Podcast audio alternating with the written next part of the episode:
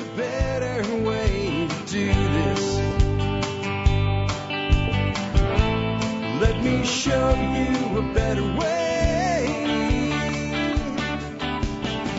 Hi, folks. This is Jack Spirko with another edition of the Survival Podcast. As always, one man's view of the changing world, the changing times, and the things that we can all do to live a better life if times get tough or even if they don't.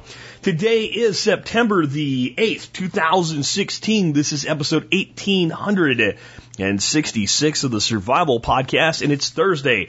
Thursday is time for your calls to the Think line, 86665. Think 86665.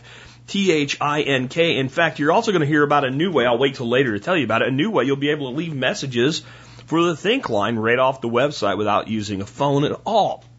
Anyway, what are we going to talk about today? What kind of calls we got? Well, I got one that's not really a call. I'm going to give you guys a quick homestead update. I've got some stuff going on right now I think you guys might want to hear about with greenhouse and an aquaponic system modifications that are going to be coming to my aviary. It's pretty cool. I'll try to put out a little bit of video on it over this Friday and Saturday maybe for you to see where things are going. It's in, in construction right now. I'm going to try to wrap the show up a little bit early today so I can get out there with the guys that are actually building my greenhouse, putting my aquaponic system together for me because I'm sitting here and they're out the heat doing all the work. At least I'll make up some brats and, uh, and uh, maybe give them a cold beer. I'm also going to talk to you about inverters. Well, actually, a listener is going to give you some advice on inverters following up on Stephen Harris's thing, and I'm going to give my little real quick, like, yeah, maybe, but think about it this way, uh, advice as well. I have a question about what's up with the housing market in new construction. This is a synchronistic, uh, synchronistic question because I was just thinking I'd like to talk about this issue uh, with a fact that I just heard about how many construction jobs went unfilled this quarter. Yes, unfilled. Uh, while we don't have the greatest employment in history uh, by any means, or job market in history by any means, right now there are opportunities in construction. I'll talk to you about that today. Um, thoughts on which rounds are the most practical rounds? What what what what guns, what ammo do we really need? How many, how much call is there for some of the stuff people are really into versus like the practical stuff that always works? A new way to send us voice messages, as I said, will be coming. Updates on the bucket fodder system. I now call it the, the bucket sprouting system. I get questions on this all the time from an old article that was published by Brink of Freedom, and I've made some changes. I'll talk about that and how you could still do fodder and, and some things you can do if you're having issues with mold and things like that uh, for feeding your animals. And I will talk to you about a new course coming out from Toby Hemenway called Creating Gaia's Garden, which is about doing uh, food production in your backyard. It's an amazing opportunity. It blends with today's TSP item of the day as well. So all of that and more in just a bit. Remember, if you want to be on a show like this, just call the Think line 86665. Think 86665 T-H-I-N-K. Make your point or leave your, you know, give your point or your question in one or two sentences immediately and then give me your details. It'll go better. You'll be more likely to get on the air. I'm just saying. And remember, no calling from the back of a motorcycle or while running a chainsaw or things like that. Cell phone users, make sure there's more than two bars on your phone, and uh, you will probably get a good call in so that we'll be able to hear you and get you on the air. Before we do that, let's go ahead and hear from our two sponsors of the day. Hey, business owners, would you like the ability to reach more than 100,000 TSP community members for as little as $5 a year? If so, consider advertising your business in the TSP Business Directory. A listing in our directory shows your support of the community and a commitment to value for value exchange with other members. To find something or to be found, just check out the directory at tspbiz.com. That's tspbiz.com to learn more. Hey folks, if silver and gold are not part of your current economic preparedness plan, they should be. In fact, for over eight years, I have recommended that listeners keep 5 to 10% of their wealth in precious metals as a wealth assurance program.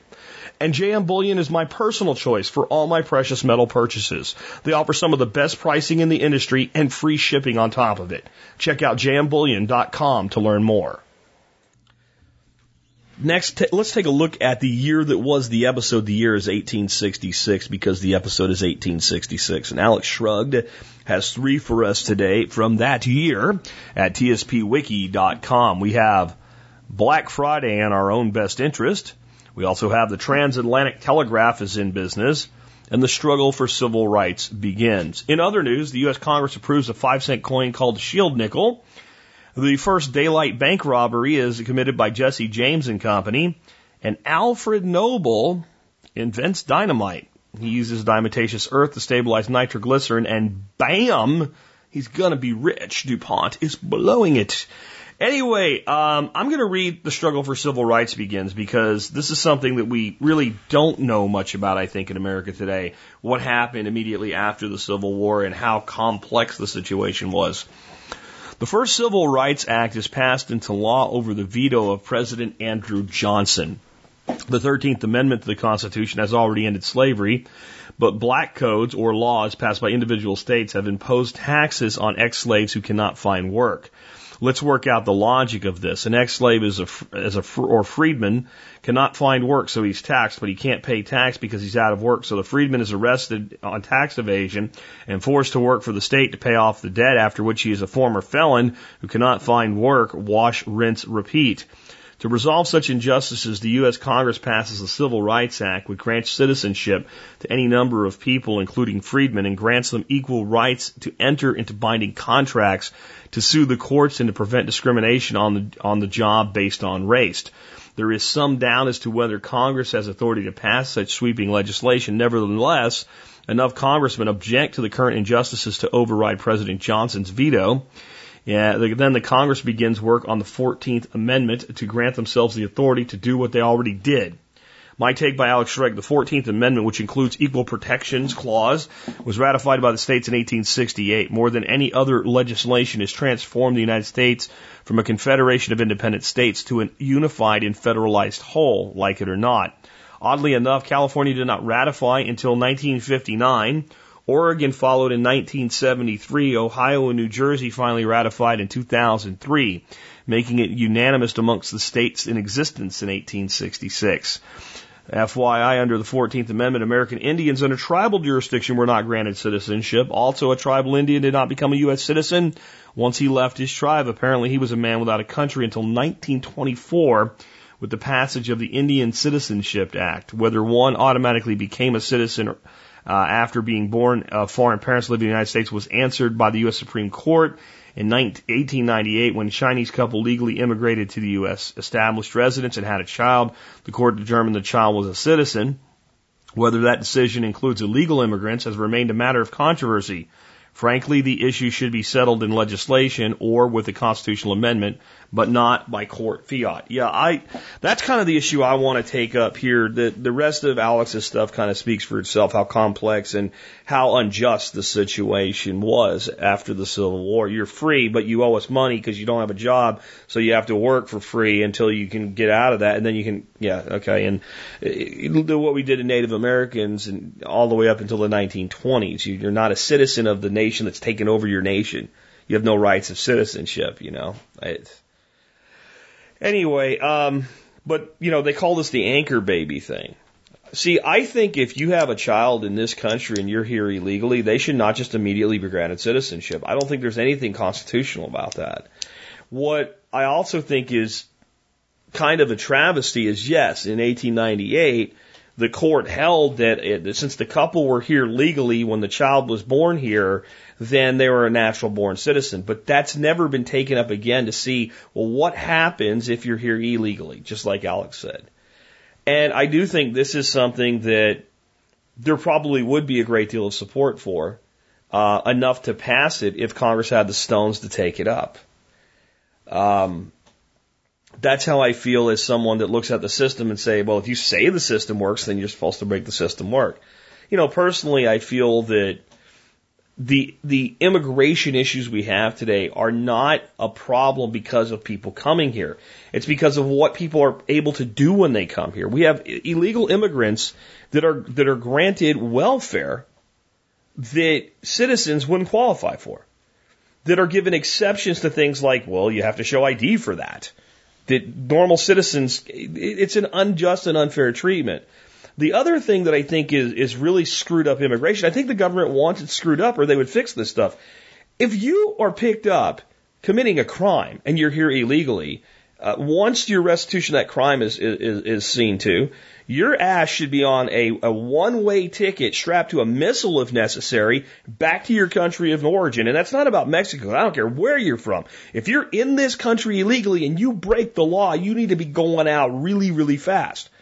Because it, it just doesn't, it really, if you think about it, it makes no logical sense. No matter how much of a libertarian or anarchist you are, you, you would expect that the criminals would at least follow their own contract and protect the rights of people who believe that the criminals are doing good for good's sake.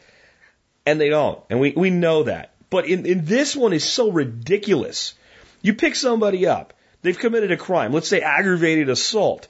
They're a member of MS-13 and we know this because they have an MS-13 tattoo on their forehead. This person goes to prison, is released from prison, and not deported. And then this person has children who are granted citizenship and come up in a home that teaches crime. We've lost our effing minds. And, you know, I often say that the more things change, the more they stay the same. I actually think in this case, this is an example of progressively getting worse. I think when the court ruled in 1898 that yes, the child born here to people that were legally here is a, a citizen, they never thought, well, you know, if you were here illegally, it would apply. I mean, they didn't feel the need to dictate that because they didn't think it was a question that was made any sense. I think we've we in some ways we've improved over the years, and in other ways we've gotten much much worse, and we've lost our collective effing minds. My take by Jack Spirko. With that, let me tell you about um, what's going on here today. So right now we're constructing a 11 by 12, or let's just say 12 by 11, depending on which direction you want to look at it at, a greenhouse. It's about nine feet high in the back, about seven, six in the front, kind of a lean-to structure. It's got four windows in it and uh, two big doors. And it, it's it's unconventional. It's the way people generally build greenhouses. It has a roof that's done with clear Tuftex greenhouse type uh, covering and then coming down the front of it, it's going to be about four or five feet of that same clear Tuftex uh, plastic covering. But then the rest of the wall going forward down, you know, from about three, four feet up down, it's just going to be wood because well, the sun doesn't get that low. And then the sides are going to be wood, and the back is wood, and then there's four windows in it on the sides and the back that are primarily for ventilation, not light because there's plenty of light coming through there and that gives us plenty of ventilation and we're in good shape with all that.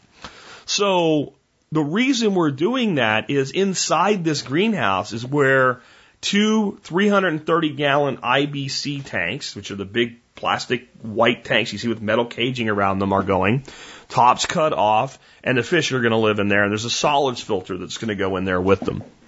So the, the hope is to be able to keep fish through the winter by insulating the tanks eventually without supplemental heat or with minimal supplemental heat.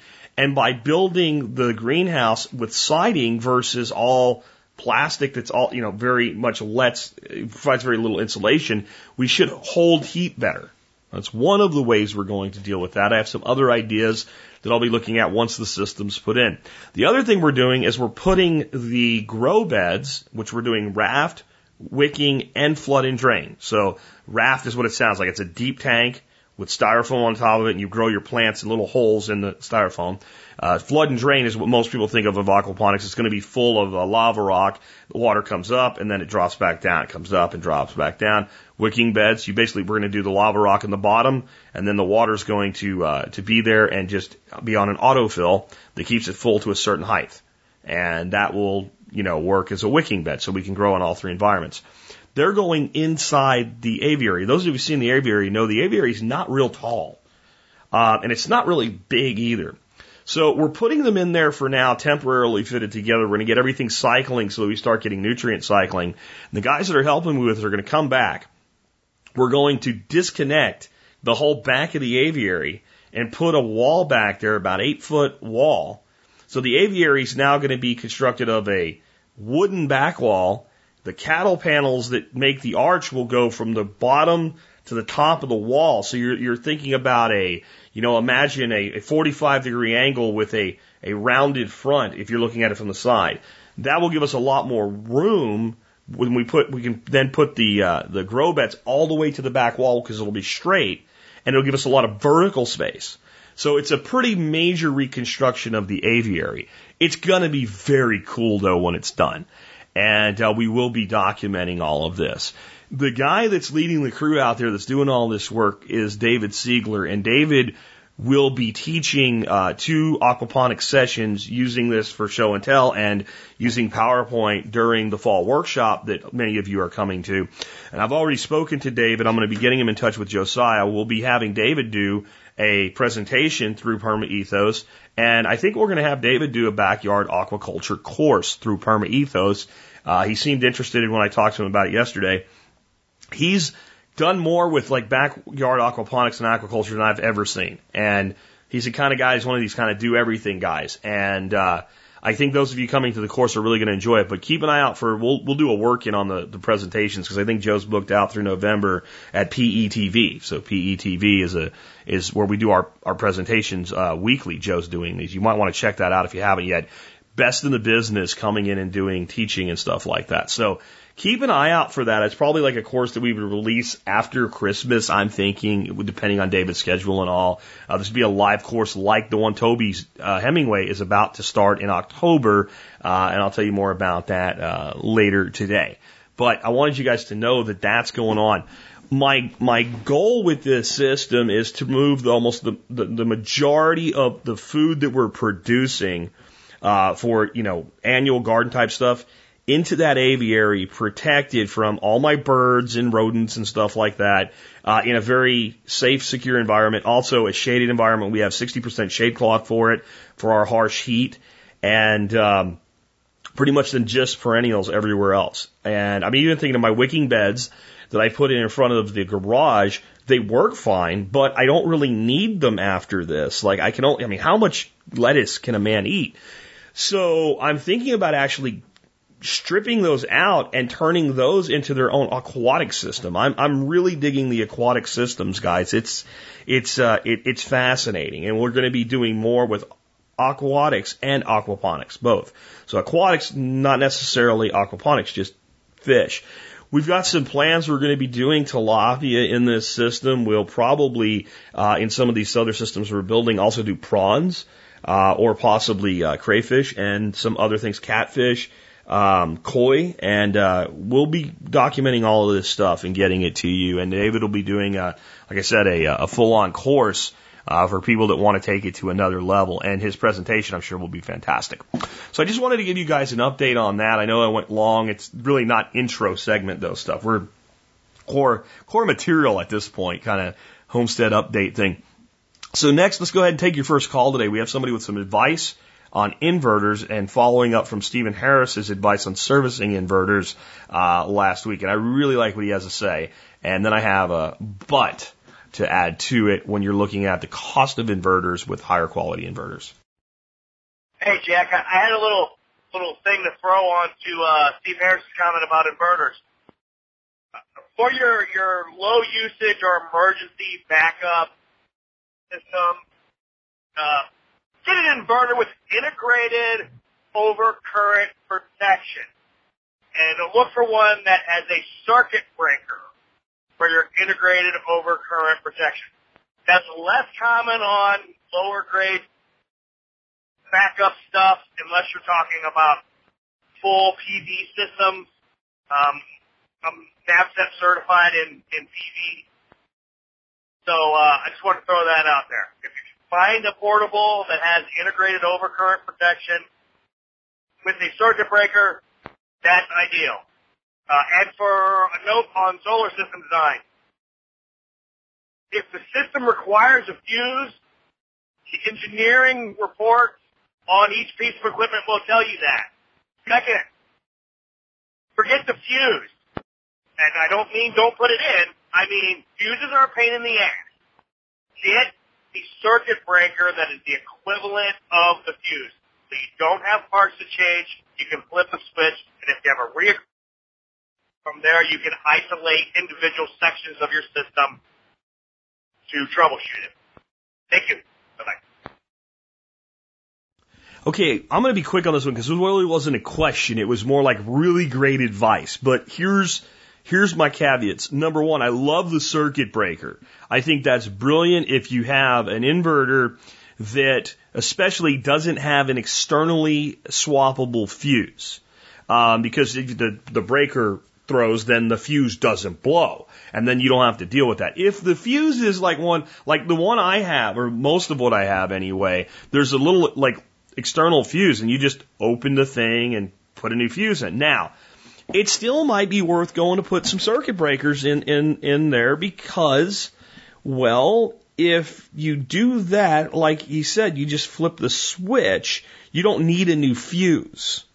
So that's interesting, but I, you know, thinking about how some inverters have fuses that are internal or things that blow internally and have to be taken apart, adding a circuit breaker then just eliminates that.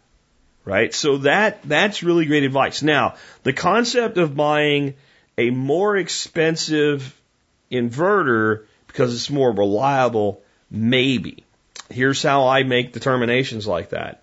If I can buy two of something for less than the cost of one of something, and I'm only buying the more expensive one because it's more reliable, then I'm probably going to go with two because even that more reliable one can fail. So that's, I'm not always, you know, you know me guys, I, I'm a big believer in quality and I, I, I'm a big, big, big, big, blah, blah, blah, blah. Sorry, guys. A big believer in price to value ratio.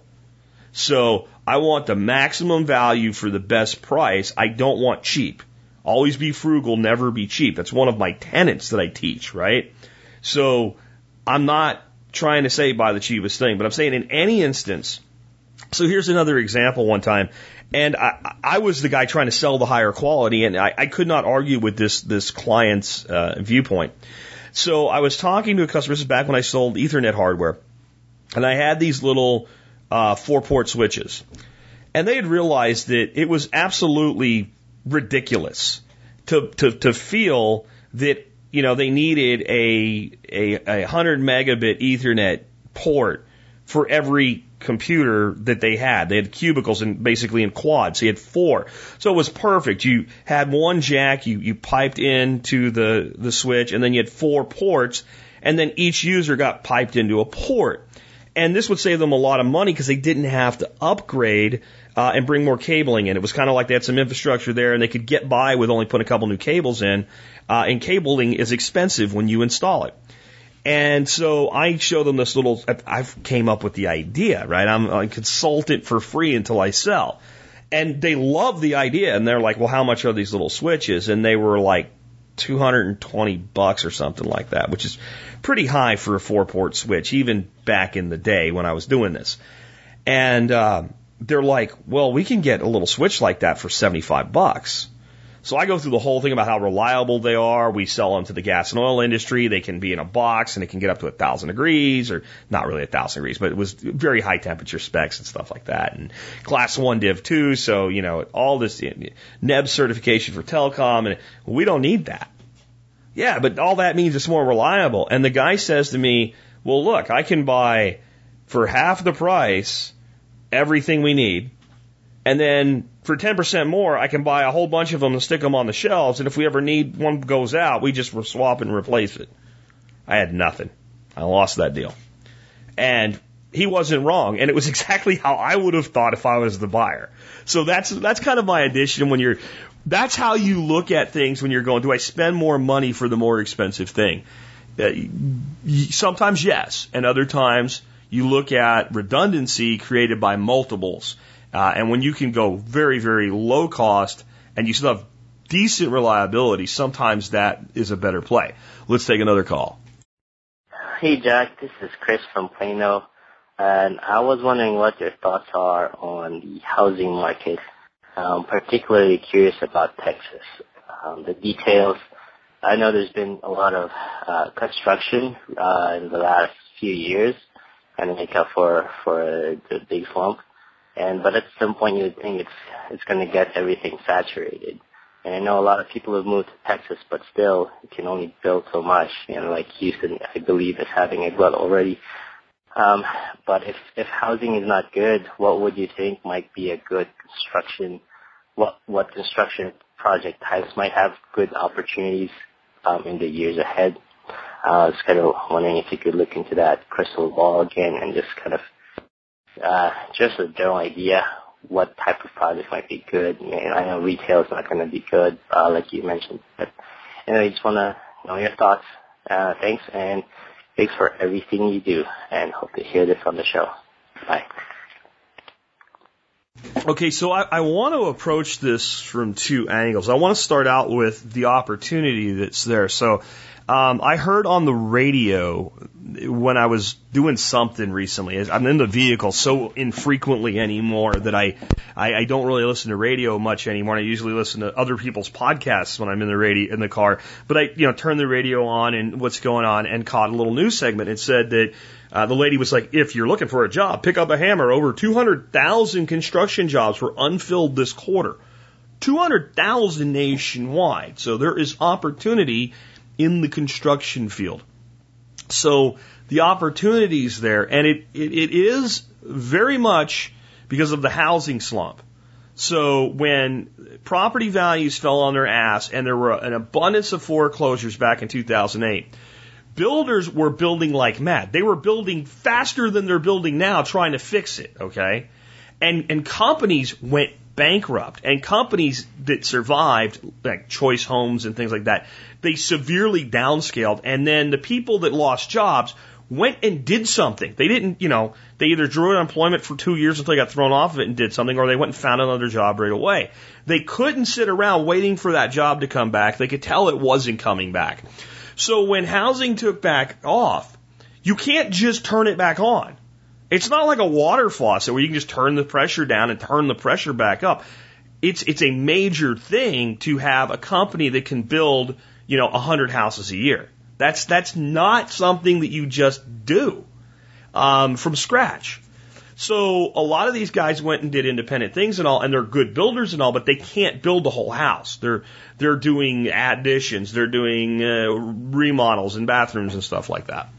So the opportunity there is now available for a lot of people to get in the door, kind of entry level. You know, if you can swing a hammer and work a tape measure and show up on time, there's jobs out there. They may not pay the best Okay? Because now I want to get to the second angle I want to come at this from, and I'm to, it's to look like I'm in left field. You guys know me. I'm never really in left field unless I'm actually playing baseball, and I don't play baseball, and they usually put me, you know, in right field where there's less balls hit because I'm not good.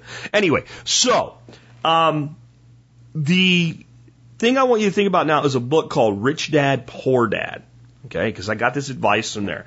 Rich Dad Poor Dad was written by Robert Kiyosaki. A lot of people are butthurt over it because they read it and believe it was a true story, and it's really like not really a true story. His dad really wasn't poor per se, and he did financially okay, and his rich dad never really existed. There was a couple different people that it was based on, and it's like an allegory, but it doesn't matter. The the, the principles in Rich Dad Poor Dad are dead solid. And one of the things that he says is rich dad taught him when he was coming up in the world with taking jobs, he said, never take a job for the pay. Take a job for what it can teach you. And when you've extracted as much as you can learn from it, go do something else. Go do something else. Okay. I would look at if you want a, a future in construction right now, where can I go and learn the most?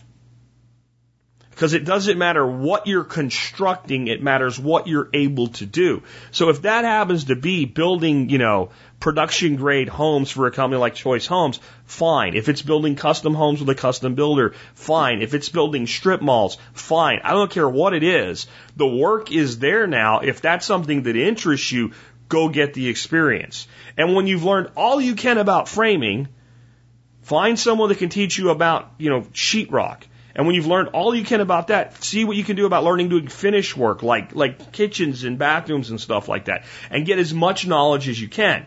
Because this is incredibly valuable, right? I'm, these guys that are out there helping me out with this greenhouse, these guys are like pros. And watching these guys, you know, put together and frame up a wall is just amazing how quick they move.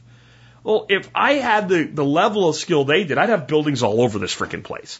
I, I build as much as I can afford materials for.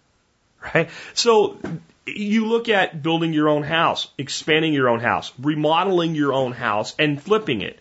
I mean, you have to live somewhere, so there's always the opportunity to buy a really crappy house, fix it up, and flip it. It's more difficult for a lot of people because they want to do it with some other house. If you if it's livable and you can live in there for a year while you do it and then flip it and upgrade, it's also personal real estate. You can make over a half a million dollars as a couple or $250,000 as an individual on selling real estate like that before you pay a dime of income tax on it. So that's an opportunity that's there. Where do I think the real opportunity for people in construction is? I think you learn construction, you learn basic electrical, you learn basic plumbing, you learn everything, and then I think one of the greatest opportunities or the most resilient opportunities is kind of the handyman world. If you can get a hundred people in your neighborhood that when they need something, they call you, you will probably have more work than you can handle. And I'm talking that's, so that's your core, that's your customer core. And then there's always going to, you know, if you build a good reputation and things like that, you market yourself through social media and stuff like that. And how easy is it to simply say, hey, when I build this, is it okay if I put, put pictures on Instagram and Facebook and stuff like that? And to do that, and then like have your own YouTube channel as a handyman and just use your iPhone. Don't go for high production value. Kind of like we were talking about with Justin yesterday, right? Pick your iPhone up. I'm just installing this right now and we're working on this. And when we get done with this, we're going to do that, this and this. I'll check back up with you when it's done and just build a YouTube channel like that and put a little website together. And when people come to your, your site to check out your business, this guy does everything. And he puts it online. He must be good. He wouldn't put his stuff online if he sucked. And meet your commitments and don't take more work than you can handle. That's that's an angle. Um, you know, I am leery of betting the farm on retail or residential long term but unless something goes drastically bad, this is probably a five or 10 year run again in new construction because people need places to live. And they, they literally cannot keep up with that demand right now because they're so far behind on it. But there's so many things that could derail it. And so I don't even know if I want to bet the farm for five to ten years, but that's something like that's like like like like the outer limit I think of how long this could last, five to ten, right? Because what could go wrong? Well, um, you know, our our next president could destroy our economy. It's pretty close to being done anyway. We have all of this stuff with automation that's going to impact the employment sector. So just because people need houses don't doesn't mean they have money to buy houses. Think about 2008, 2009, 2010 during the crash. Um, it wasn't like people went, I don't need a house anymore. I'm going to go live in a tree and, and be a Keebler freaking elf. They went, I don't have money to pay for the house anymore. So they bailed out and whatever they could scrape together, they rented whatever they could afford. So anything that disrupts the economy disrupts the housing market. But you know what? The handyman types did well through the bust. Because people that were okay were like, but I, I don't want to move, so I'm going to make the best of what I have. And then as the as the market came back, the handymans are the ones that can go in and fix up the house that the guy finally knows he can sell, and now he's willing to put the money. So they have this kind of fluidity. And that's, you know, and that doesn't mean you have to be a handyman. You can be a person that specializes in kitchen and bathroom remodels, right? Uh, or what have you. Uh, and that may be good because you can still pick up handyman work if you're that. But you're more likely to get the person that does, I'll give you my kitchen remodel. Because like when we did ours, we had a guy that we called our handyman and I was like, you can't do a kitchen remodel. Sure I can. No, you can't. You're one person. You, you, you're not going to do granite and it just, it, it didn't work out right. And, um, but if he had been a kitchen and bathroom guy, that was also available as a handyman and I had used him for all this other stuff. When the kitchen and bathroom came, I would have gave him, unless he was stupid with his quote, I would have gave it to him. So that's kind of where I think we're at. I do think there's a lot of opportunity right now in housing, in various things around housing because of this.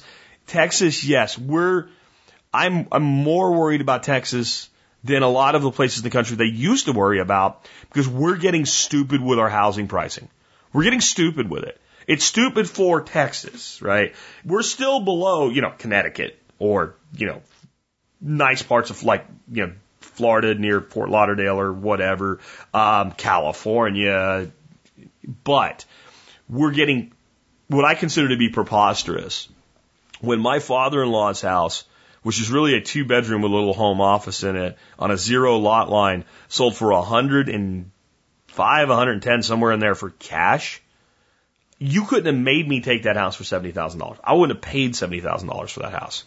Um, when I compare that to what my house is like, and I paid just three years earlier, 205 for my house. And those of you guys who've been here know that like people that come down here from the Northeast and I'll go, you, you paid what for this? They get mad, right? Like, I wonder what I could get for this house now. I'm not going anywhere anytime soon, but it's, it's scary to see that much inflated value. It, it really is.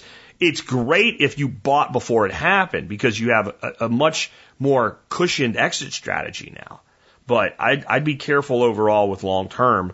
But this is really a prime time for the fix up and flip. It's a good time for the fix up and rent market it, it, it's a good time to gain a, a trade, all of those things. And, I, and thank you for this question because synchronistically, like I said, when I heard that little blurb on the uh, on the radio, I'm like, I got to talk about this. I got to figure out how. And then today, boom, there's a question. By the way, there's a link to an article on Fortune.com about that that shortage if you want to verify it. Let's take another one. Hey Jack, this is Roger from Northeast Tennessee, where the world's greatest produce is grown. You and Dorothy should be living here. Uh, my question is regarding practical calibers and guns to have. I've been reloading for many years. Uh, 45 is extremely easy to reload. Uh, can be used for anything from home defense to uh, deer at close range. 30-06 will take anything that that uh, I may encounter, and 12 gauge can take anything from rabbits to deer itself. So my question is, those are easy to, relatively easy to reload. I've reloaded 223. It's small, not too easy to load. Got a lot of money invested in Mini 14s and AR-15s. So what are the odds that I'm ever going to be involved in a close quarter combat? I know they have resale value, but what good would that be if money's not worth anything? So anyway, just to comment, what do you think about those calibers? Uh, also, it's awful easy to make uh, old ammo from lead, cast your own bullets for 45, cast your own slugs for 12 gauge, and and even make your own buckshot. It's not that hard. So make things relatively inexpensive and uh, easy to shoot, fun to shoot. Just thought I'd pass that on to you. Thank you, buddy. Yeah, you know, um, there is something to be said for simplicity. I, I did a show way back in the early days of TSP, like somewhere in the first hundred episodes, called the Basic Four Gun Battery. And I was like, you know, what you need is a shotgun, preferably 12 gauge, because it's the most available ammo. But I, I really love 20s, by the way. I just do. And everything you can say about the 12 is true about the 20, except it weighs less and does a little less. But it's still very, very practical. So pick your shotgun, uh, a good center fire rifle, and you, you, you can't beat the 3006. You, you just can't. For, for all around, durability, all around versatility, and for longevity. My God, this is a round that basically was born in 1903 and is still one of the most popular big game rounds in America today. And you can take your Magnum-Midas and cram it. I, I, I would hunt anything until I went to the point if I if I decided to go to Alaska and hunt brown bear, and I don't think I ever will because cost, and I don't really know that I want to kill that animal. Honestly, um, I don't have a problem with somebody who does, but I don't know that I want to be the person that does that. I don't feel the need to do that. But if I was going to, I would probably go like 338 Win Mag or up because it can eat me, and I want more knockdown power. But elk, moose, no problem. 3006. It, so much of it's been done. Arguing it is ridiculous. Um, when it comes to handguns, I'm a huge fan of the 45. It is very easy to reload. It is easy to cast bullets for. Um, and, you know, for small game, if you really, you know, want to go something other than shotgun, 22 long rifle, right? And, and, and, and a handgun, you know, 45 or 9 millimeter, either one, you don't need the 300 Winchester super short magnum or the, you know, 7.5 Foofy Flu or whatever the hell people are. I believe all of those cartridges are valid. They serve needs, they serve wants. Um, and some of them I really think are cool. I love the 300 blackout. Do I need one? No. 223. Um, yeah, they can be a little bit of a pain to reload, but not that much. I've reloaded a lot of 223. I think the 223 is the finest varmint round that exists without being ridiculous. Like the 22 250 or the, the 220 Swift, man, they're pretty amazing, but they're, you know, you're scorching 4,000 feet per second. You don't really need that to shoot a groundhog even at 300 yards or a prairie dog at 300 yards. They're cool. I'm not putting them down. I'm saying, you know, the, the 223, it has all of that flexibility in it. So, is it practical? I don't know. It depends on what you're going to do with it. If your your purpose for the 223 is close quarters combat and you're not on a SWAT team or in the military, it's probably not practical for that. And you know me, I don't put anybody down that engages in that kind of training. I've engaged in some of that training myself. I think it's useful. I think it gets your head in the right direction. And I think if you ever need it, well, it's great that it's there.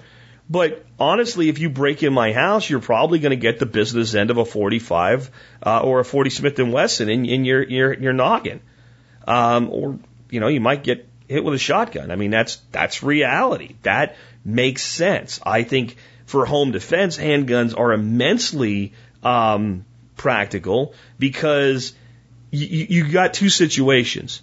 Something's going on at the door, right? And you're not sure yet so it's concealable. So you can deal with the threat and you don't alarm somebody that's just lost or knocked on your door because they were drunk or whatever. But yeah, you're prepared. So that's one.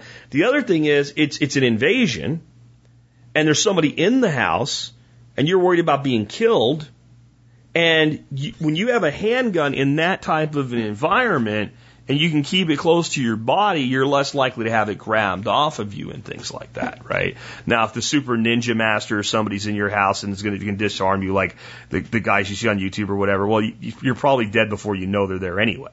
So we're talking about you know regular types of people that break into houses, scumbags, and if you have a rifle, you come around a wall, what have you, it is something that's a little easier to get hold of. It, really is. So it's got that advantage as well.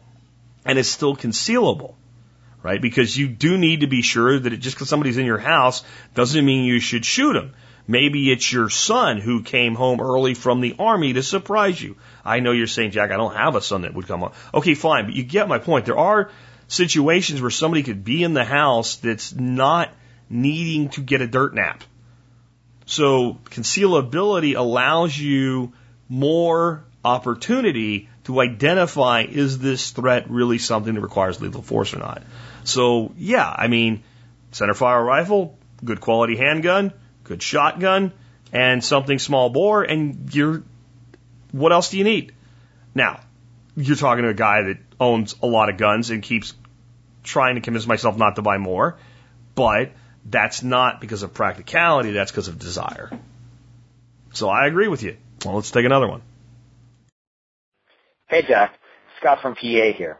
Question to follow up on the M1A Scout question from episode 1854.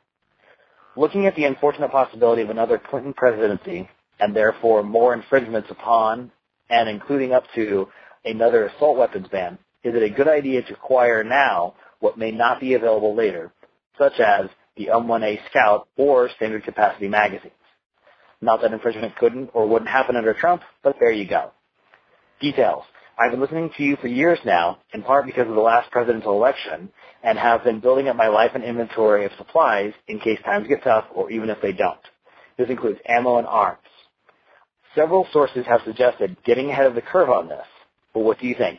Is it worth diverting funds from stuff I know I can buy in a year, like an IBC tote to replace my water barrel, for my catchment system? Thank you, Jack. As a side note, I did take your advice on the chicken tractor mini orchard garden combination, and my family couldn't be happier.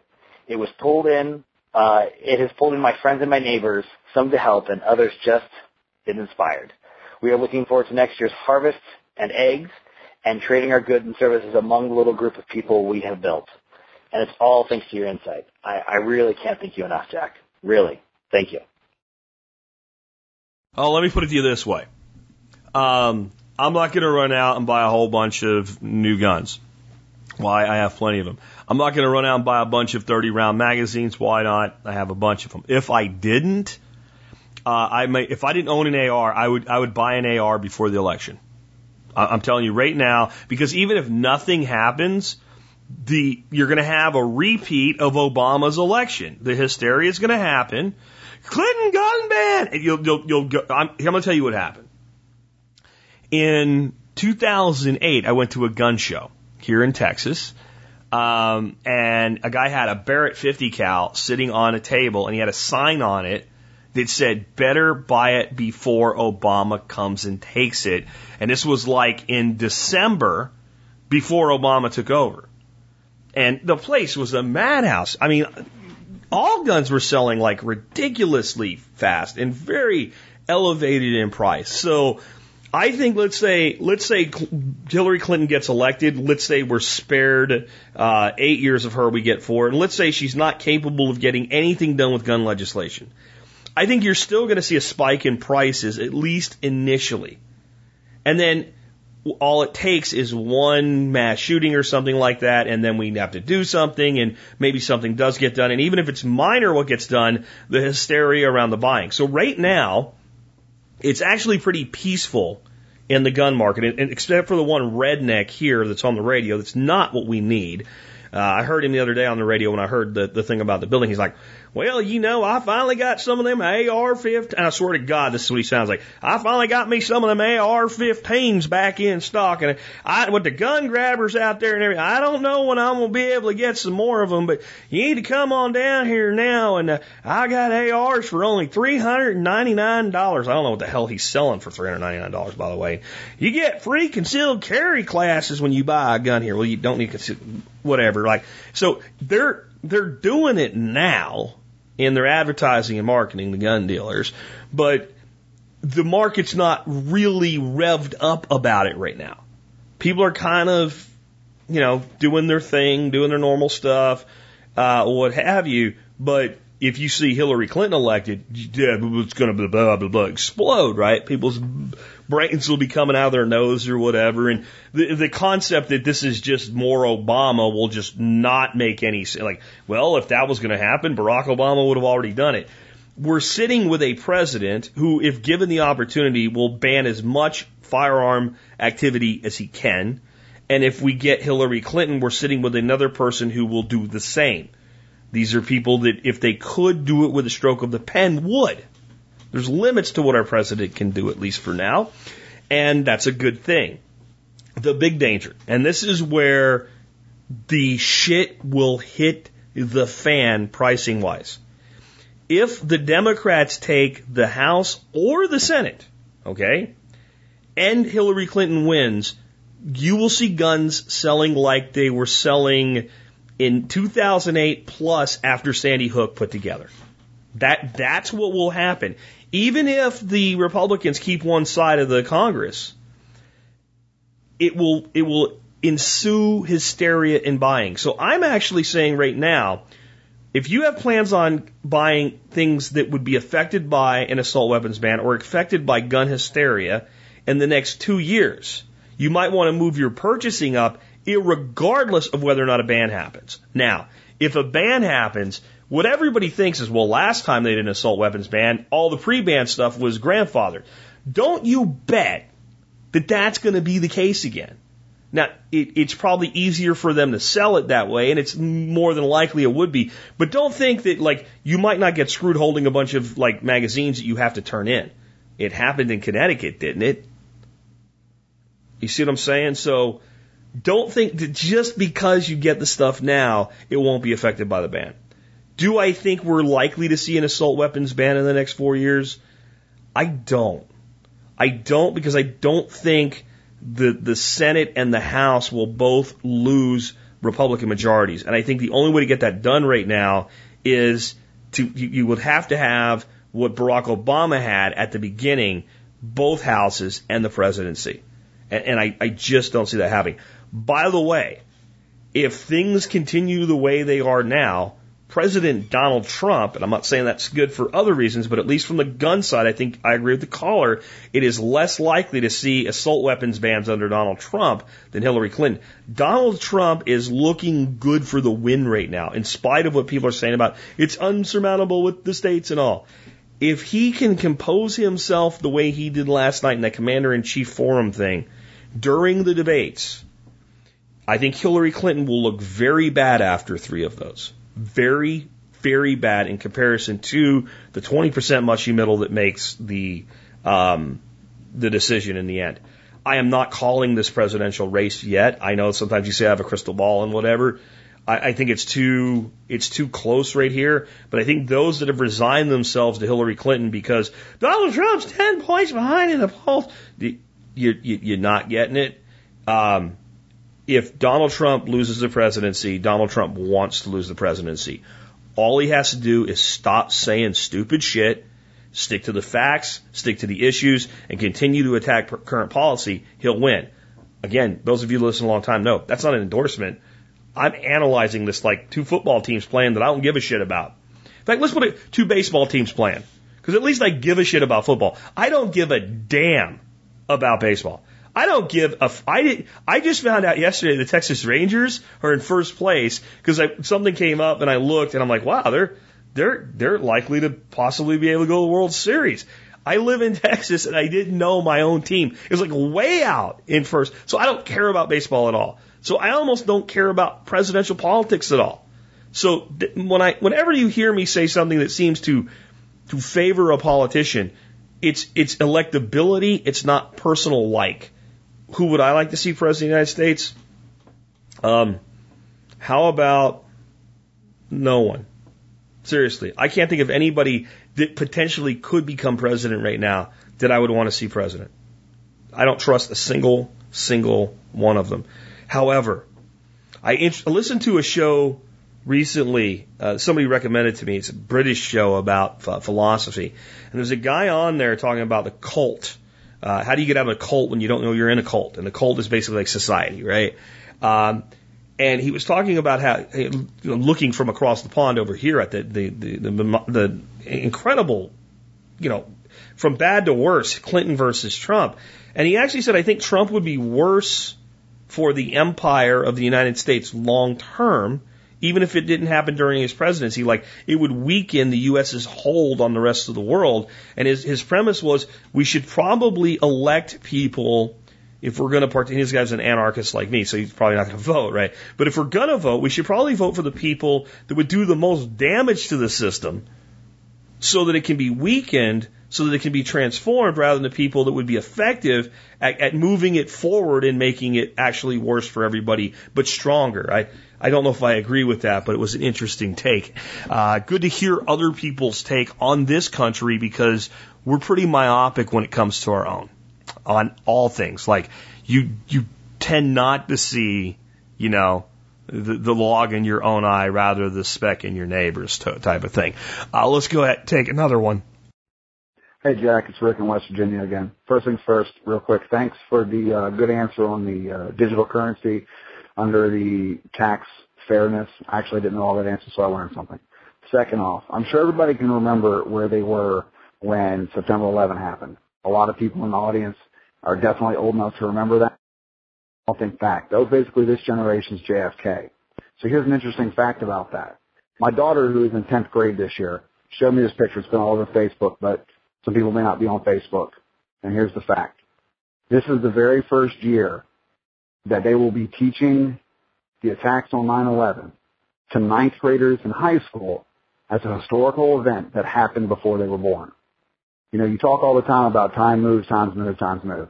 That's an absolute fact. I can remember all the stuff I've done since then. I can remember exactly where I was standing when that happened. And to think that high school kids were born after that it makes you really think about time and how it moves along. Anyway, just wanted to throw that out there in case people didn't see that all over Facebook. Have a good day. Thanks. I'll be listening. Yeah, this is uh, this is pretty amazing to me when I think about it, and I think about the fact that my son, um, in 2001, my son was 12. My son is a 27 year old grown man with a daughter and a son. And my son was 12 on 9 11. And I'm not going to get into any of the what really happened stuff today. Just for the record, for those that don't know, I do not believe the complete conspiracy theory that Larry Silverstein blew up the, the building seven, and I also don't believe the official story. I think the truth lies somewhere in the middle. That there's definitely things that we have not been told about the whole thing.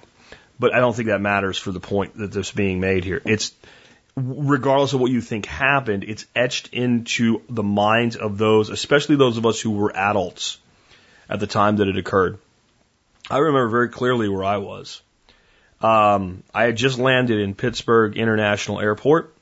I went out to meet a sales rep that I was managing. He picked me up in his car. We turned on the radio. We were listening to Howard Howard Stern show, and um, we heard that a, a plane had hit um, one of the World Trade Centers uh, towers in New York, and we didn't hear much about it at first. It was just kind of like, oh, they and they, they you know, they're kind of even joking a little bit. And we were joking about because we figured, well, it, it can't be an airliner. That was never what we thought. We were like, no, it's it, it's like it's some Cess, some kind of Cessna or something got drunk and did it or something, you know. And we were driving a little bit more, and we heard that a second plane had hit.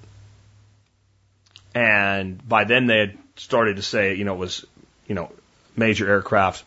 You know, we heard the Pentagon. And my uh, my rep, who by the way, my son's name is Matt, my rep's name was Matt, Matt Mundorf, he turns to me and he says, You know what this means? I said, Yes, it means we're at war. That's what it means. I remember that very, very clearly. And I remember calling my wife when I finally could get through because the phones were just blowing up and she had my flight number and all, so I figured she knew I was safe and I was, you know, nowhere near where this was going on. I flew from Philadelphia to, uh, to Pittsburgh that day. And, uh, I finally got through to her she, and my wife's very emotional, very em, em, em, em, empathic person. I'm sorry, empathic person. And, uh, she was crying and she was pretty upset about it. And, uh, she uh, she was she was very upset. We had her get a hold of the school, and uh, because you know said my my husband travels and he's flying in a plane today, and if the kids know anything about this, he's going to be freaked out. Let him know that uh, his his dad's okay. And they were actually rude to her, and so they had no intention of telling the police, uh, the uh, the children about it, and uh, which was weird for me because I remember like when the space shuttle uh, exploded uh, the, the first time uh, that that happened, they they brought TVs into the classroom so that we could see it. When things that big happened, they they brought it into the classroom. So I, that's why I was concerned about him. But I also remember that that night when I was talking to him, he asked me, "Can a war come here?" And I've always been a believer that a child is ready to hear the answer to the question they ask. And I said, in some ways it just did, but I think you and I and your mom will be fine. And I can remember all of those things far better than things that happened, not, not all things, but far better than some things that happened five years ago. Even though we're looking at what, 15 years now? 15 years. It is, it is like, like the caller said, it is our JFK, right? Because, you know, I know the whole story of the JFK assassination and all, but I didn't experience it. I didn't experience it. I remember President Reagan being shot, but he didn't die. Uh, I remember seeing it on TV. I remember uh, was it James Brady or Baker on the ground with his head bleeding and uh, Brady because he's the Brady Bill and all that stuff, right? Brady on the ground. I remember the guy with the the the, the Uzi, the Secret Service guy with the Uzi. You know when when they were clearing the place. Um, I remember all of that, but I don't remember it like I remember 9/11 for two different reasons. One, because it was the president and he didn't die, and and two, I was you know a young child. It didn't it didn't hit me the way it does as an adult. So I think we have three distinctive groups in existence right now. We have children that weren't even born or were so young they have no remem- you know, no memory of it. Okay. Uh, you know, if you were, say, four or under, there's definitely no real record of this, and you were probably sheltered from it at five or six anyway. Uh, and then we have, you know, the, so you got that and the unborn. and uh, then they have they have knowledge but no remembrance. Then we have people like my son who remembered it, who saw it all happen, who have it etched into them, but not the way an adult does. And then we have people that were either you know teenage, older teenagers and young adults into adulthood and to any age above that who it's completely etched into our memory and we'll never forget it. And I wonder as future generations come up, these ninth graders who are learning this is history, think about it. You, your children are now being taught history that happened before they were born that you remember. That's, that's kind of a crossing of the delta for uh, us, us as we age. What their children will think about all of the, the ridiculous regulations and laws that have been imposed and all the spying on the American people without a memory of, of, of the, the excuse. Without, oh, it's just a story of what happened. It's not really living through it and, and not understand why their parents and their grandparents were willing to sell out their freedoms because they didn't experience the emotion that was going on. Or will they not even know? Because like the show I did this week, are we the last generation to even know the vestiges, the last remaining pieces of true freedom? I, I don't really know. I don't really know. I know that a lot of effort has been made to compare it to Pearl Harbor, but I don't see it that way. I don't see it that way at all, other than I don't think that the official historical record of Pearl Harbor is completely accurate either.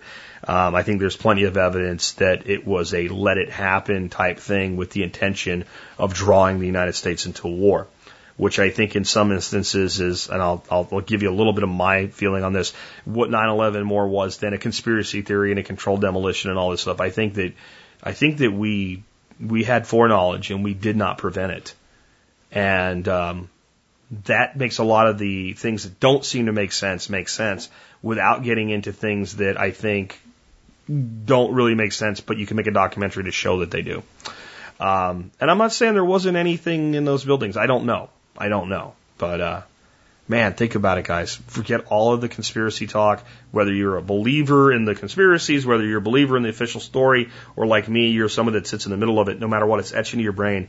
And we have ninth graders being taught it that weren't alive when it happened. We're getting older. Make the most of your dash. That's the point of that. Let's go ahead and take another one. Hey Jack, this is Rick in Northern California again, and I thought I'd give you a quick little tip that you may or may not like, but uh, what it is is simply an app that you can add to your website, and it's called Speak SpeakPipe, one word. And essentially what it is is a voicemail app that people can click on, record a voicemail, and then of course you get notified via email and MP3 to listen to that. Um, I tried it out. Actually, I saw it on Joshua Sheets from Radical Personal Finance um, who you've been on his show, and I think he, I'm not sure if he's been on yours or not, but anyway, um, seems to work pretty good. And uh, just a little um, tip and suggestion: if you want to add a voicemail button, that one seems to be pretty cool. Speak pipe. All right, take care. Thanks for all you do. Okay, so due to the column width on the site, I'm not completely in love in the way that it's displaying on the site. Um, so I might move it around, but I already went and did it. Like I got this call and like, you know, that's, that's pretty simple to do. So if you go to the survivalpodcast.com right now, remember there's a short link so you can type in less letters, tspc.co. Um, you'll, you'll end up there and you'll see, uh, in the center column, uh, just down a little bit below all of the connect with us stuff and under listen with the random, random messages, send a voice message to the TSP think line is your microphone ready? And a little button says start recording.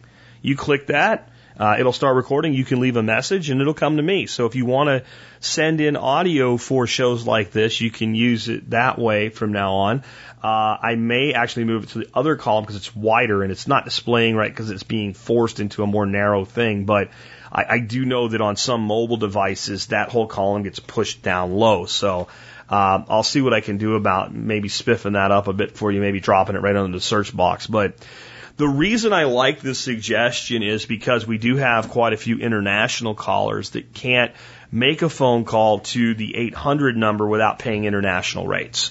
So we get we hear less from people in let's say the UK, uh, not so much Canada. Canada people still seem to call in when they want to, uh, but the UK, uh, Denmark. I know we have a lot of people in like Denmark. We have a lot of people in like New Zealand, Australia.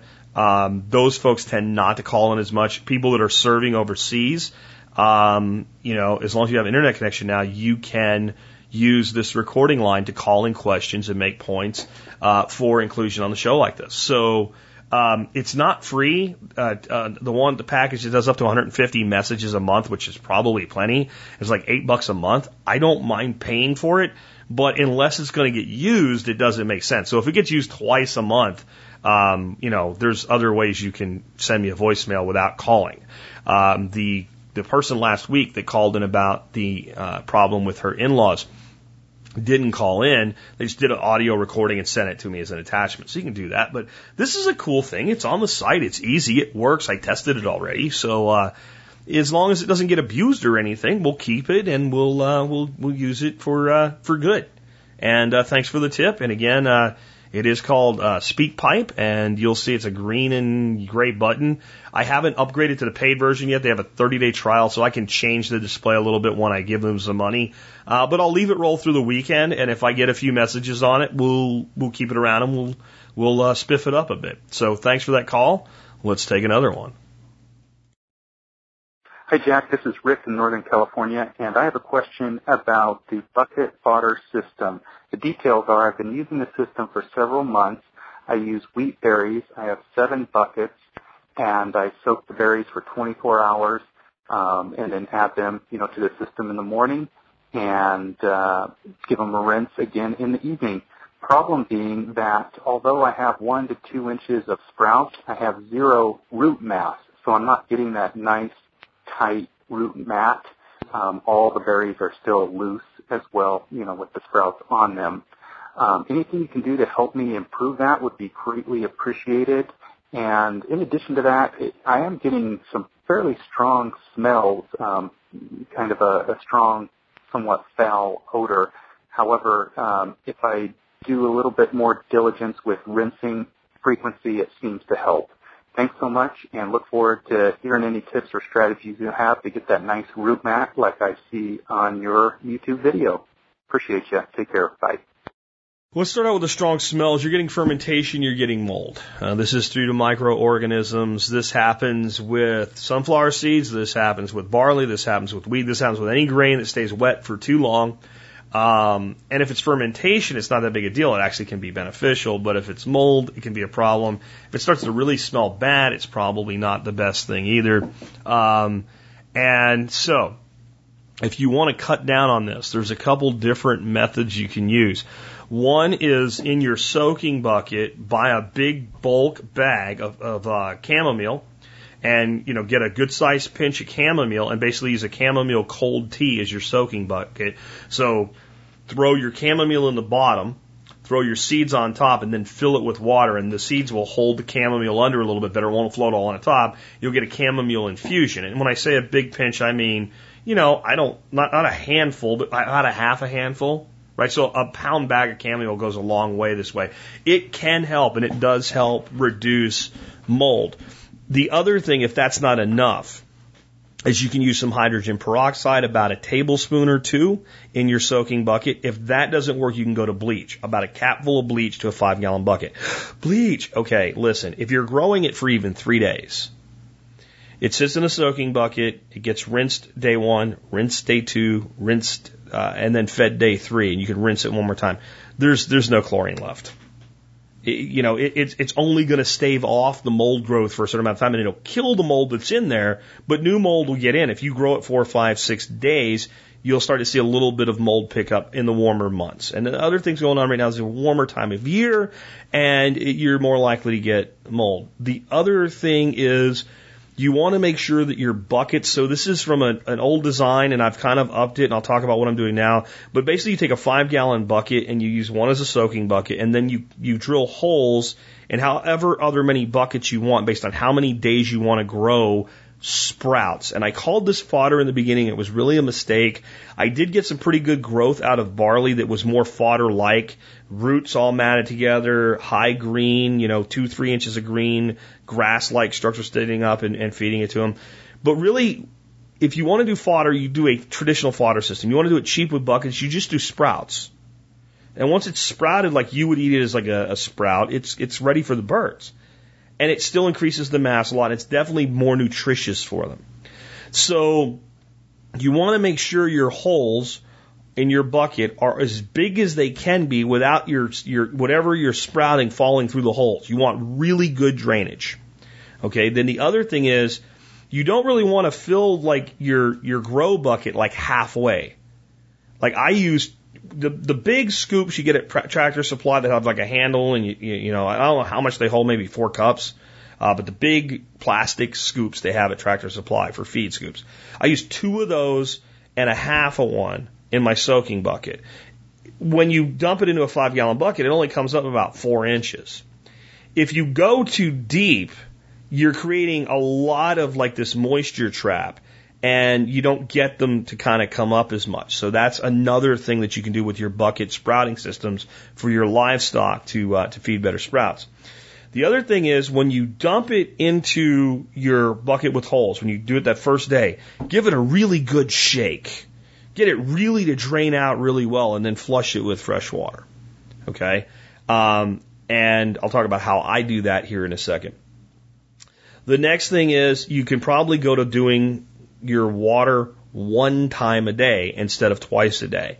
So it dries out a little bit more. You're going to have a little less mold activity, uh, what have you.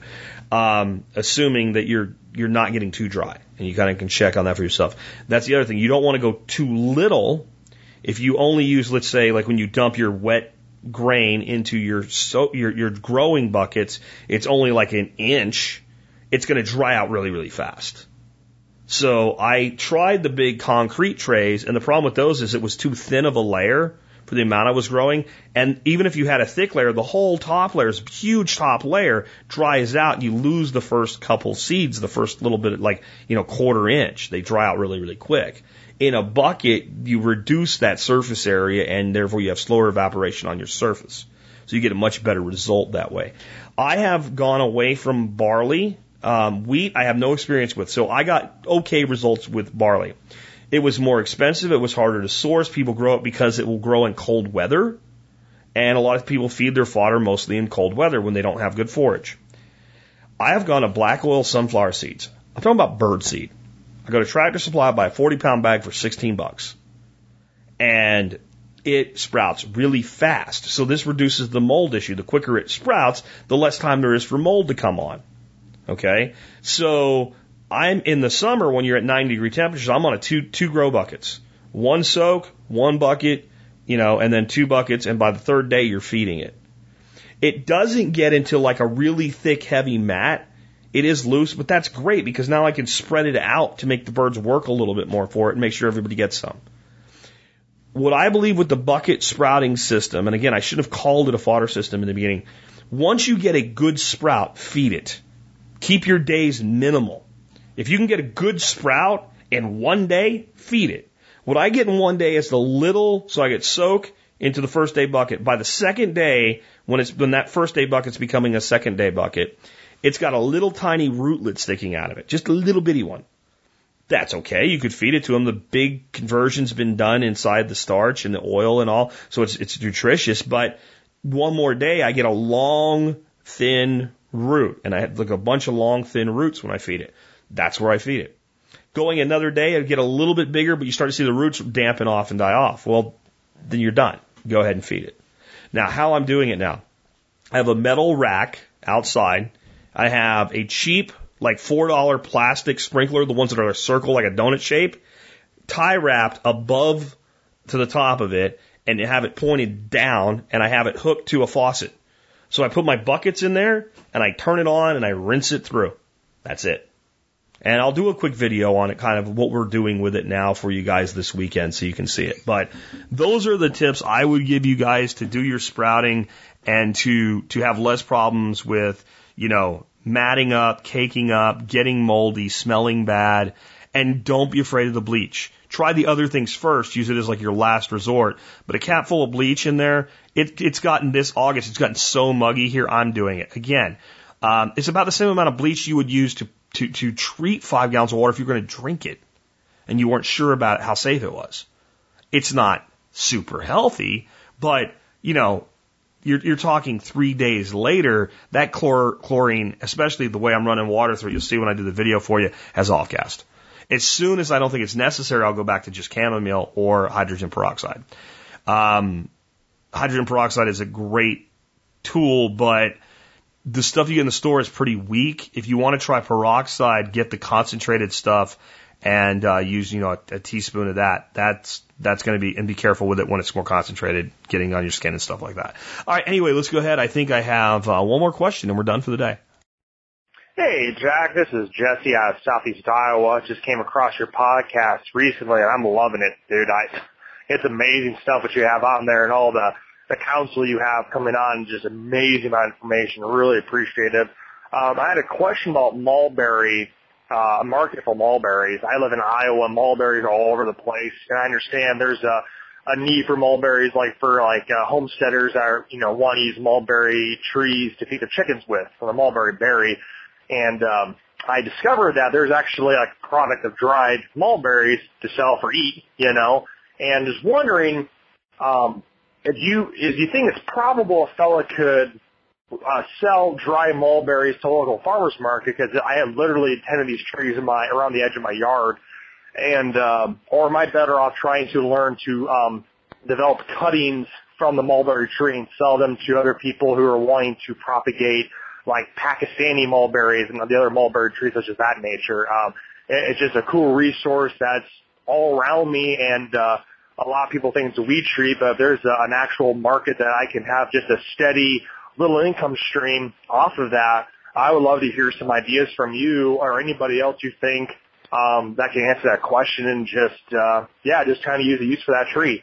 Uh, thanks a lot for all you do, Jack. Really appreciate it, and uh, have a good have a good night. Bye kind of feel like the answer to the question is should I do this or that is yes. Right? I mean, uh, should you figure out a market for the fruit or propagate the plants and find a market for that? Yes. You should do both and see which one works better. Um, here's the, the deal though. So, I don't know how well you do selling mulberries locally in a place that has so many mulberries, but a dried mulberry is very shippable. So it would be a mulberry juice or any other mulberry value added product. Um, if you were to create a really cool mulberry syrup that could be mixed with, say, sparkling water, that might be a great product to can and sell. Uh, that makes a good drink. And I believe there's in, in Morocco, I think it's a very pop, it's either Morocco or somewhere in the, the Middle East. It's a very, very popular drink. Uh, basically a mulberry soda made from a concentrated mulberry syrup. Um, drying them. I, I don't know why you couldn't dry a black or a red mulberry. And I'm assuming since you've got them growing native there, they're probably red mulberries. Uh, most of the places where people call them trash trees and they, they just grow native, they're, they're the Morus rubra, I believe, but I could be wrong. Uh, but I've never seen dried black or red mulberry all of the dried mulberries that I see like that you can buy, and I checked again today and I couldn't find anything but are the white mulberries, which are delicious by the way. They taste like the best raisin you ever ate, and I don't like raisins. So that's that's like you haven't had one, so the only thing I can compare it to is kind of like sort of like the golden raisins, I guess, but they're really good. I bought a bag of them. I was going to make mead by infusing them in, and, and I ate all the mulberries. So uh, I haven't yet tried to make mead out of dried mulberries. I'm going to try my hand at drying mulberries because next year I'm going to have mulberries coming out of my butt, literally here with all the trees that'll be producing.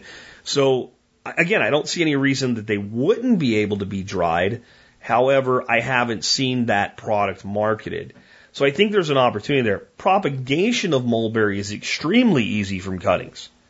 So as long as you can find a place to sell them, you can you can make as many as you want. Um, I've propagated dwarf mulberry here by cutting a, a you know a nice uh, softwood cutting off of it, sticking it in a flower pot full of moist potting soil, and keeping it in the shade. And I've actually had really good results Uh, that's Morus alba Issai. I don't know how well uh, Morus rubra uh, propagates. So I'm, you know, you'd have to kind of look into it. But it's my understanding that mulberry is one of the easier uh, trees to propagate. That's why they grow so well on their own. That they self-propagate. So you can uh, look into that. I don't know that you can make, you know, a full-time income selling mulberries, uh, especially uh, your garden variety wild mulberry but you might do well if you could find some bigger projects where people want to buy a thousand trees for a dollar a piece. Because it's a thousand dollar order, you know, plus whatever shipping is. So that might be possible. I do think that as a value added product, mulberry is underutilized in our country. I think it's a fine berry. I think it can do a lot of things. And you don't, I mean, like, I, when I go to the supermarket, I look for mulberry products one day and I found one maker that sells mulberry juice, black mulberry juice. Um, and, and that was it in the whole, you know, supermarket with, you know, half a million freaking products, one mulberry product. Um, but it might sell better where people don't just have them growing everywhere, or I don't know, it might sell sell good there. But juice, syrup, uh, jelly, meads. I mean, Another opportunity would be, well, what if you can find a meadery that wants to do a mulberry mead and you provide them the berries? That could be maybe not a lot of money, but you know, why wouldn't they just go pick them themselves if they're a local meadery? Because they don't have time for that. They're making mead marketing mead. And the mulberry meads I've made this year are freaking fantastic. And that's why I wanted to try the white mulberry, and I, I bought some dried ones because you know, I couldn't get them fresh. And my white mulberry trees produced like five berries this year, so I wanted to see what that would be like. But the red, actually, I'm not going to get into this, but there's white mulberry tree that produce blackberries, and that's Morus alba. Um, but uh, it's a blackberry, and it is fantastic. Now, I tried making it with pure juice, and I didn't like it. But using about a pound of uh, fresh mulberry to the gallon of mead must is great. It's very, it's like a really mild Merlot wine. Is and it's not, but that's again, it's like what does frog legs taste like? They taste like chicken, not really, but sort of. But that's the only thing I can compare it to if you haven't tried it, right? It's the only corollary I can create.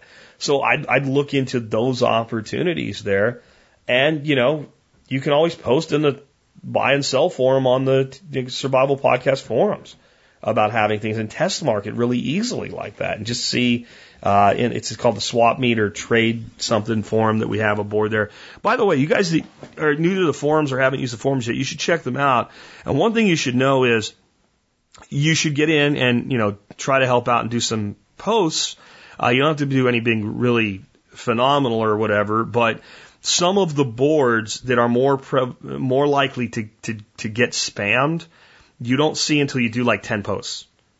So spammers don't generally come in and do 10 valid posts and then go, oh, look, here's a place to spam. They come in and look at the spam right away. So the swap meet, trade po- trading post, whatever they call it, um, is uh, one of those boards you will not see until you've done at least 10 posts. And the forum's awesome, guys. I don't talk about enough on the air. It really is. The, the, the people that run that, the admins that run the forum are the, the guys that help me with all of my technical needs to keep this show online. So if you're a forum user, there's a place there where you can kind of uh, tip jar basically for the admins. Consider doing that uh, and use the banners to to uh, to buy stuff. Some of our sponsors on the show also sponsor the forum. That's different. It's not you know inclusive. So that's I basically given that to the admins. You guys run it. Whatever the forum makes, you can have. So uh, so, you know, show the admins a little love because those guys do a great job there on the forum. That's our last question for the day. I'm actually going to talk about the uh, Amazon item of the day, kind of blended in with a little closing segment here.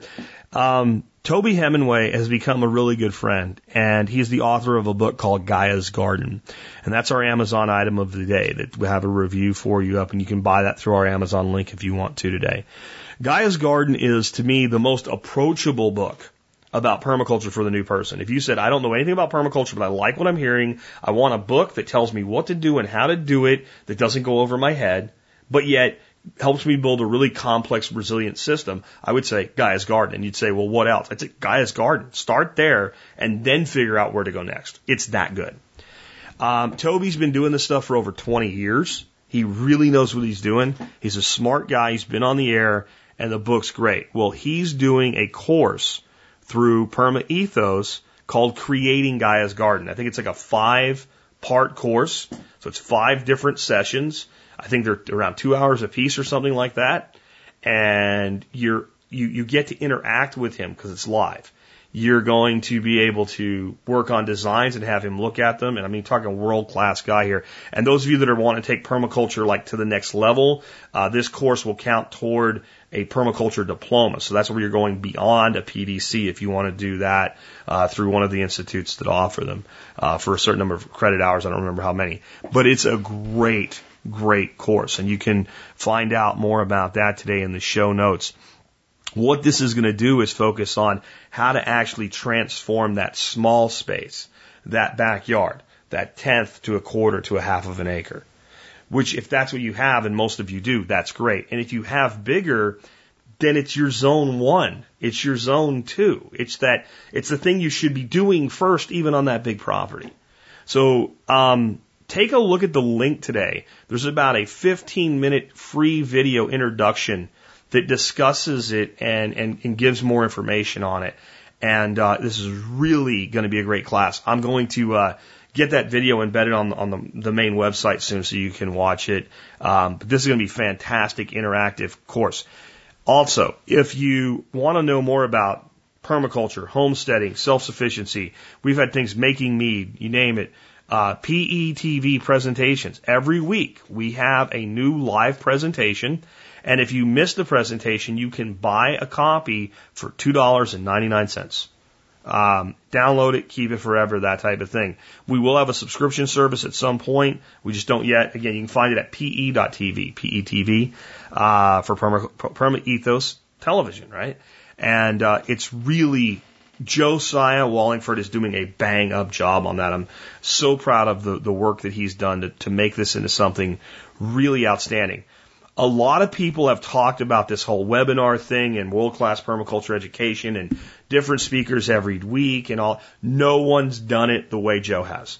We we, we um, took a long time to figure out how to do it this way, but man, just take a look at it. PETV presentations, and again, you can find the course for Toby in the uh, the show notes today. And remember, when you're doing your shopping, on Amazon, even if you want nothing to do with Gaia's Garden, but you like this show and you want to support my work, go to tspaz.com, click the link there to go to Amazon, buy your stuff on Amazon and support the show. The other way to support the show is to become a member of the support brigade. This is a great time to do that. A really great time to do that. We are running the 30, 30, 30, 30 sale right now. And what that means is you can get MSB for $30 a year right now. Um, with the discount co- code Skull Crusher. Skull Crusher. That sh- that sale's only running for 30 hours. At 3 p.m. tomorrow, Friday, it's gone. It's done. It's not coming back. And remember, I don't care if your dog ate your discount code. It's over. You have 30 hours to sign up and get MSB for $30 a year. Uh, with discount code Skull Crusher. Now here's the other side of it. All MSB members should care about this. Jason Davis has re- released a belt he's calling a leadwood leather blunt force trauma belt. It has an amazing buckle on it. it. Looks like a plain, ordinary buckle. It doesn't seem heavy when you're wearing it or anything, but if you watch what he does to an Oldsmobile with it in the video, it's pretty impressive. That's why I call it the skull crusher. Because I think it would crush your skull if somebody whacked you in the head with it. And it's a belt. So you can take it on an airplane. You can take it into the stadium where they take away your weapons, etc. It's awesome.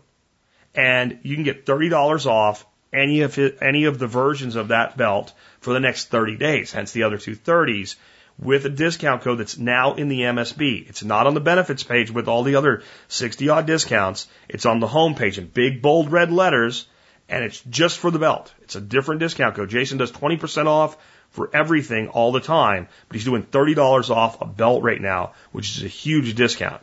And it's a really great product. So get MSB for 30 bucks, and within the next 30 days, you can get a Skull Crusher belt for $30 off. 30 hours to get MSB. Take advantage of it while it's here. With that, um, let's go into our closing segment today, the song of the day. Um, this song is by Alabama. I've been on an Alabama kick a little bit lately, I know, but uh, Alabama to me is the group that made people that didn't think they liked country go, I like country. You know, really, I, I, that's kind of how they are. They were like the first real crossover that kind of made country sound like 70s rock. Right about the time that 70s rock was dying. And we were ending up with the 80s and 80s rock and ugh, ugh, ugh. There was some good music in the 80s, but most of it was, ugh, you guys know what I'm talking about. The bubblegum 80s music, my God. And many of us that liked the sounds of the 70s found country bands like Alabama, and we found Alabama first. So I like them. This is actually one of their later songs, though, and um, it's called Pass It On Down. And it's about taking care of the earth. It's about, hey, let's leave some green. You know, let's not just, we, we've got to save what we have, pass it on down to future generations.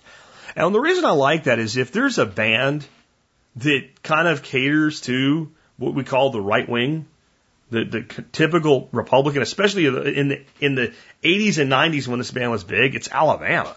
Country music generally is more of a, a right wing thing. And I think the right wing gets labeled by the left wing wackos that want a carbon tax and, you know, basically to destroy the economy as being not caring about the environment, being just evil people that hate the earth or something. I think basic environmental common sense is something that's, that's very universal. And it's good to hear a song like this come from kind of the, that side of things. It's not alternative punk or something like that. And I just think it's a good sounding song and it's kind of upbeat. And again, I've had some heavy subjects lately, so I'm going to finish you out this week with upbeat songs. I don't know what I'm going to pick out for tomorrow yet, but it'll be something upbeat. Hope you enjoy this song. Hope you enjoyed this show. Remember again, you can always support us by doing your Amazon shopping at tspaz.com. And with that, this has been Jack Spirko with another edition of the Survival Podcast, helping you figure out how to live that better life if times get tough or even if they don't.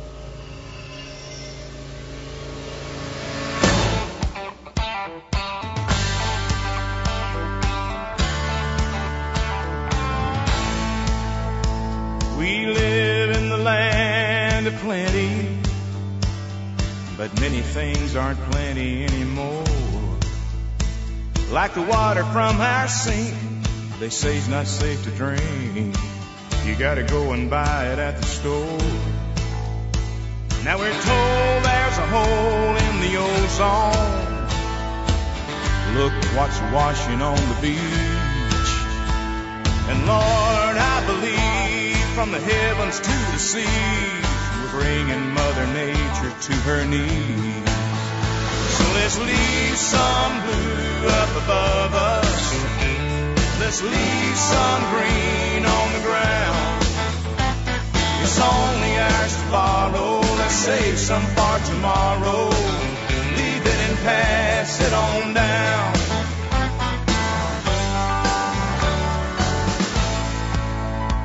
Well, there's a change taking place way on the mountains. Acid rain is falling on the leaves. And down in Brazil, the fires are burning still. How we gonna breathe without them trees? So let's leave some blue up above us. Let's leave some green on the ground. It's only ours to borrow let's save some for tomorrow.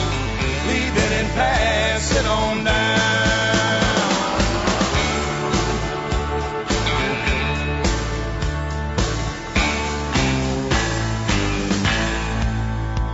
Well, there's a place where I live called the Canyon, where Daddy taught me to swim. And that water, it's so pure and I'm gonna make sure daddy's grandkids can swim there like him. Now we all ought to feel just a little bit guilty when we look into the eyes of our kids. Cause brothers, it's a fact.